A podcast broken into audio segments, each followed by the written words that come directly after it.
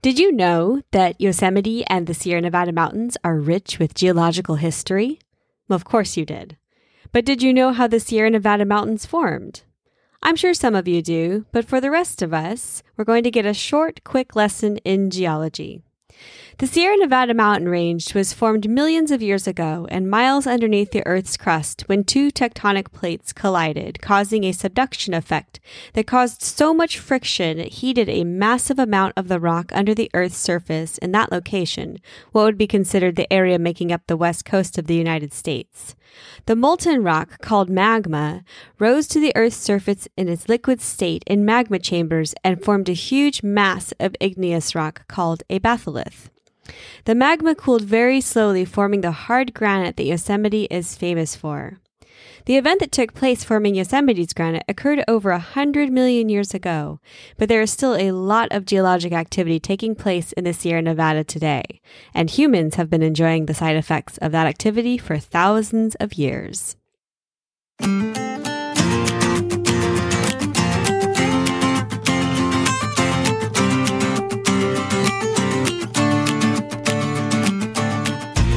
Hello and welcome to Little Yo Pod, the podcast where we bring you stories and features from Yosemite and the Sierra Nevada mountains of California.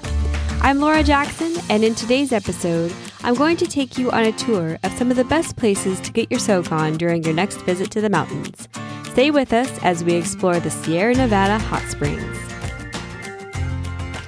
I have visited many hot springs many times since coming to Yosemite in the early 2000s. My first trip to Mammoth Lakes was in 2005, and my first experience with hot springs was at Hot Creek, back when they still allowed bathing. Hot Creek is no longer open for swimming because of the unpredictability of the heat source. The temperature in Hot Creek can fluctuate quite a bit, and sudden bursts of scorching hot bubbles have burned quite a few bottoms over the years, including my own. I was not warned of this danger when I slipped into that inviting creek that day and had to jump up off the sand as a bubble of hot magma heated water surfaced and scorched my scantily clad behind. But not all tubs pose this risk. Many of the hot springs near Mammoth Lakes are like little dugout pools where the water is piped in. This allows the water to cool off and distribute into the tub. Your experience with Eastside Hot Springs should be a safe and enjoyable one, bearing a few important things in mind. Number one, Many of the hot springs are on dirt roads, and some are well maintained, while others may require high clearance or four wheel drive vehicles. Number two, hot springs near Mammoth Lakes have become very popular and are easy to find with Google Maps, so you can expect company when you visit those ones. Number three, the more popular springs are located on open rangeland, so you may be visited by cows, and there will certainly be a lot of evidence of their presence in the area. Number four, don't expect locals to give away their favorite spots. While the popular springs are easy to get to and to find, there are still secluded areas that require a willing guide. East Siders are vigilant with protecting their secret places. Number five, clothing is optional, and a lot of people prefer to bathe in the nude, so even in the middle of the day and even when children are present. My advice would be don't visit the hot springs if naked bodies of every shape and size and gender make you or your kids a little squeamish. And number six, Mobil Music Nights, the gas station that is uh, off of the 120 and the 395, happen on Thursdays and Sundays in the summertime and are probably best to be avoided if you're not interested in witnessing some unsavory behavior at the hot springs after the music has ended. Now, with that in mind, there are many ways to enjoy the Eastside Hot Springs, and I'll be listing some of the more user friendly options as well as the areas I would personally shy away from right after this. Hey, hey, everybody! Do you love Little Yo Pod? Do you love Yosemite or the Eastern Sierra Nevada Mountains or me? If so, um, I'm going to ask you again to rate and review this podcast. Now, rating and reviewing really helps to reach a wider audience and um, helps more people find the podcast. So, when I ask for ratings and reviewings, I'm not just doing this to, to be a to be a bully or anything or to stroke my own ego. I really want this content to get out to as many people as possible, but people will only find it if they know about it, and ratings and reviews really help. If you can write a review, I'm going to make it worth your time. So I had some stickers made that are of the Little Yo Pod logo, and I'm going to send the first 100 people who write a review for Little Yo Pod on their podcasting platform a free sticker in the mail. So all you have to do is rate, review. I'm not telling you to give me a good review, just any review will help. Um, I, I, mean, I hope that it's good, but uh, it's up to you. So, any rating, any review, and then after you do that, go ahead and send me an email at littleyopod at gmail.com with your uh, name and your address. And I promise I won't come stalk you. I'm just going to send you a sticker. this is getting weird. Um, I can only do this to people in the United States, unfortunately, because this is actually coming out of my own pocket. Um, so that's, you know, the sticker and the cost of postage. Uh, I'm sorry for my international listeners, but this is just to people in the United States. So um, go ahead and write a review, send me an email, and expect your sticker in the mail. Thanks again for listening, everybody. All right, now back to the show.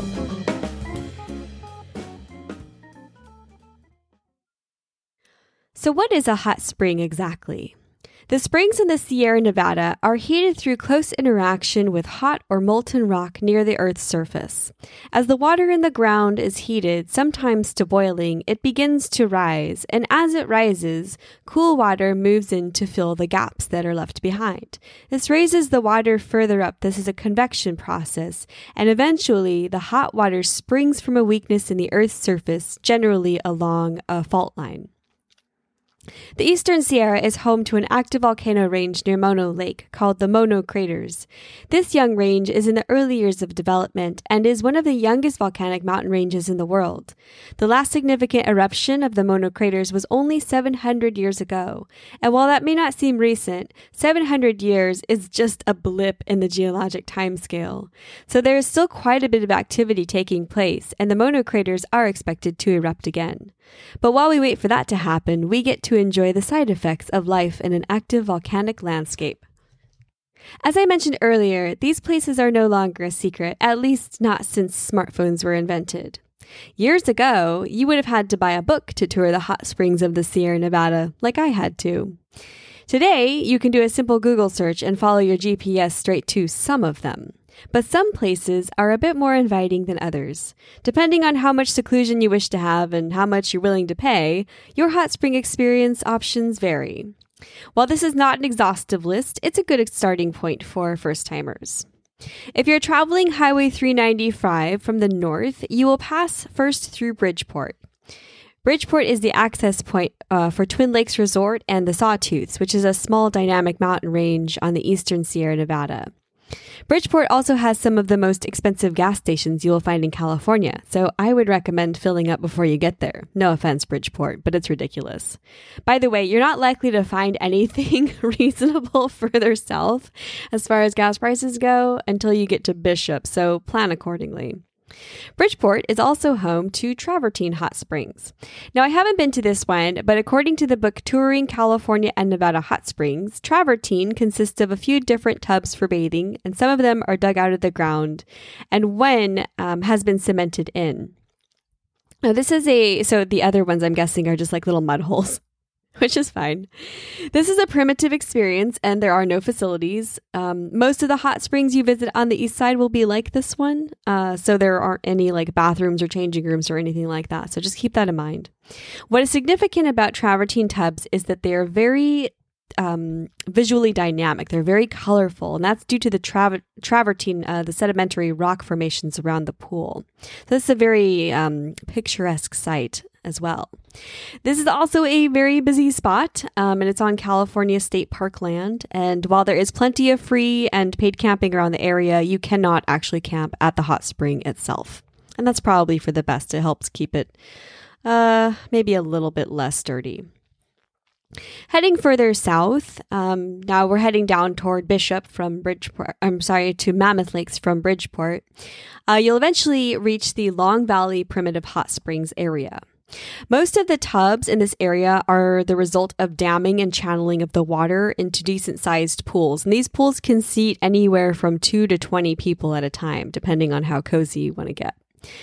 The setting here could not be more pristine. Long Valley is a caldera or a volcanic crater that erupted over 700,000 years ago and offers, so it's in a valley, so it sits down low and it offers just these beautiful, exquisite views of the peaks of the Eastern Sierra to the west and the White Mountains to the east.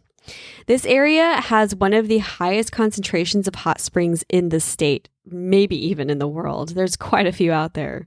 Consequently, these are also some of the most popular hot springs and tend to attract a raucous bunch. They're pretty easy to get to.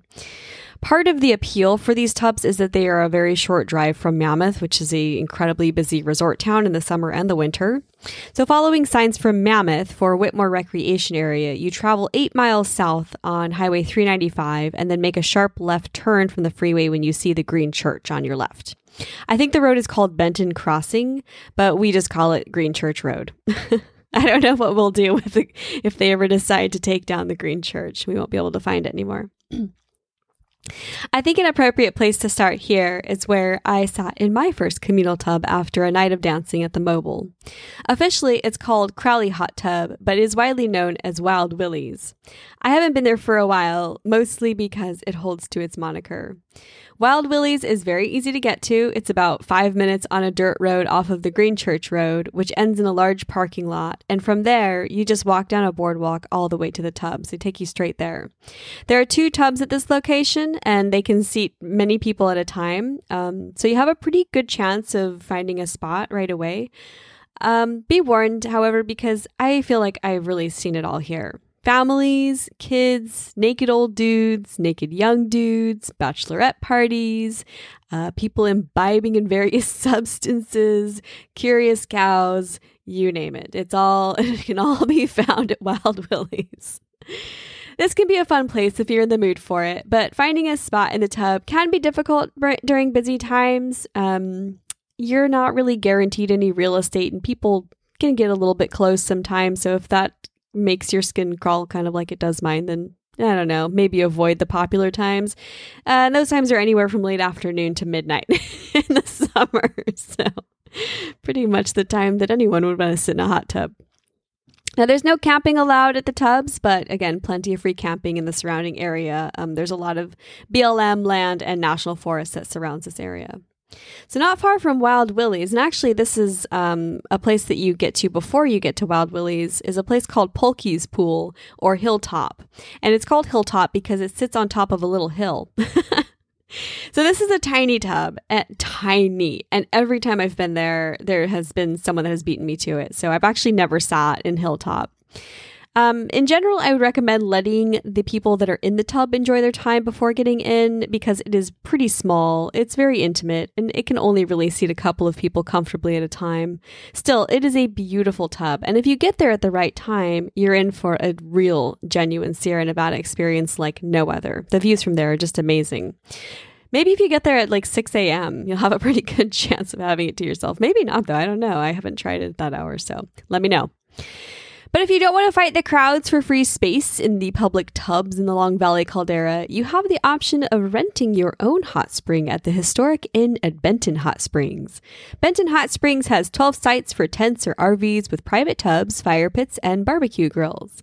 The sites are well maintained. They have trees and privacy fences to allow for your own ideal hot tub experience. They also offer houses for rent, bungalows and rooms and suites that look amazing and they they have their own private tubs and amenities, and the whole place just has outstanding views of the White Mountains.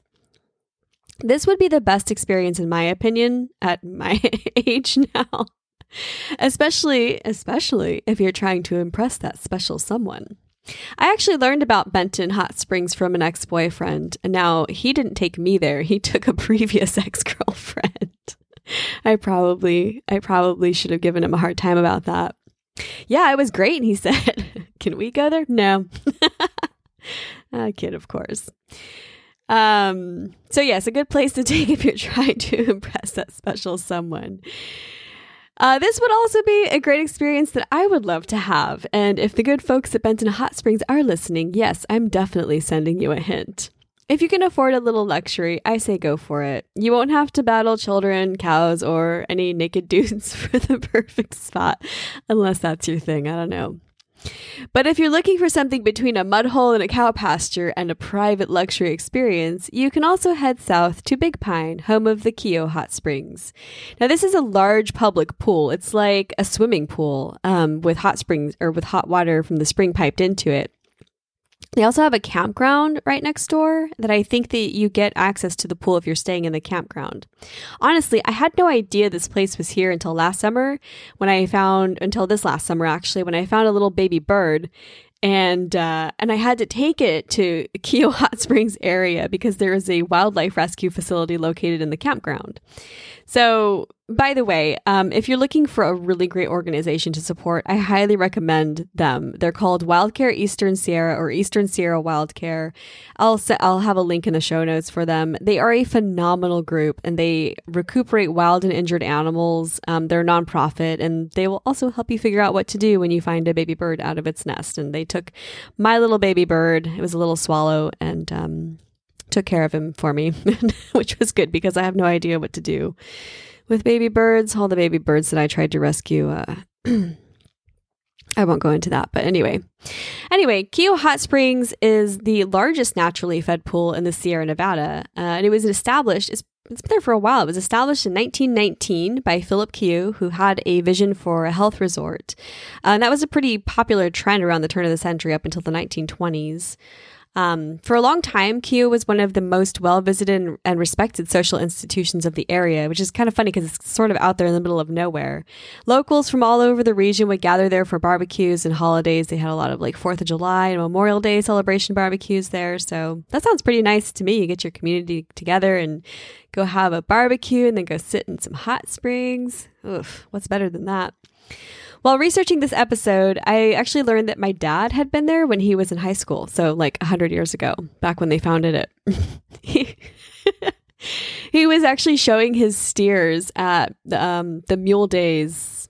Uh, I don't know what that is like. It's like a sort of a, like a fair, I guess, in Bishop. Um, and he got a group of his friends together to visit the pool one night. And I asked him what he thought of it, and he said he didn't remember, but that it was a good way to get the girls into bikinis. Today, you can purchase a day use pass for the pool um, if you're not staying at the campground, um, but the camping options are there for tents and RVs as well. Whatever experiences you prefer, you are sure to reap many rewards when visiting the hot springs in the eastern Sierra. Hot springs are infused with the minerals of the earth, and they contain calcium, magnesium, silica, lithium, and radium. Think of taking a dip in a hot spring as taking a multivitamin for your skin, like you need another reason. to get into those pools. Soaking in springs has been shown to reduce symptoms of eczema, to clear nasal congestion. It improves circulation, offers relief from swollen joints, arthritis, muscle fatigue, and soreness. So the next time you're in Yosemite or the Eastern Sierra, consider checking out some of our local hot springs. Even if you have to find a naked dude for a primo spot, it's worth the endeavor. Besides, it's a naked dude. How hard is he going to fight back? I'm kidding, of course. Don't don't fight the naked dude. Just sit back, relax, and let the magic of the warm medicine water wash your stress away. I want to thank you for listening to this episode of Little Yo Pod. If you like this podcast, please rate, review, and subscribe so you never miss a future episode. If you'd like to contact me with any questions or comments, you can email me at littleyopod at gmail.com. And you can follow the Little Yo Pod Facebook page for updates as well as photos and other resources for Little Yo Pod, the Sierra Nevada Mountains, and Yosemite National Park. This week, I'll be including links to resources for the hot springs of the Sierra Nevada. Believe it or not, there are many, many more hot springs to explore than what was covered in today's episode. So check it out and check out the links for the Inn at Benton Hot Springs and Keough Hot Springs to plan your next adventure. And again, I will also include a link to Wildcare Eastern Sierra if you want to do a good deed and toss a donation to a very worthy cause. This week's travel tip the rise in popularity and ease of access for the Eastern Sierra hot springs may, well, is largely attributed to something called geotagging. This is when you upload a photo to Instagram or another social media website and uh, it adds your location to the photo.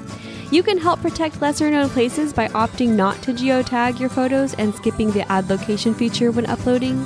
Opting not to use geotagging features will ensure that wild places will be kept wild for yourself and other visitors who choose to recreate responsibly and prefer to keep some special places secret for as long as possible. That's going to wrap it up for this episode of Little Yo Pod. I'm Laura Jackson. Thanks for listening and have a beautiful day.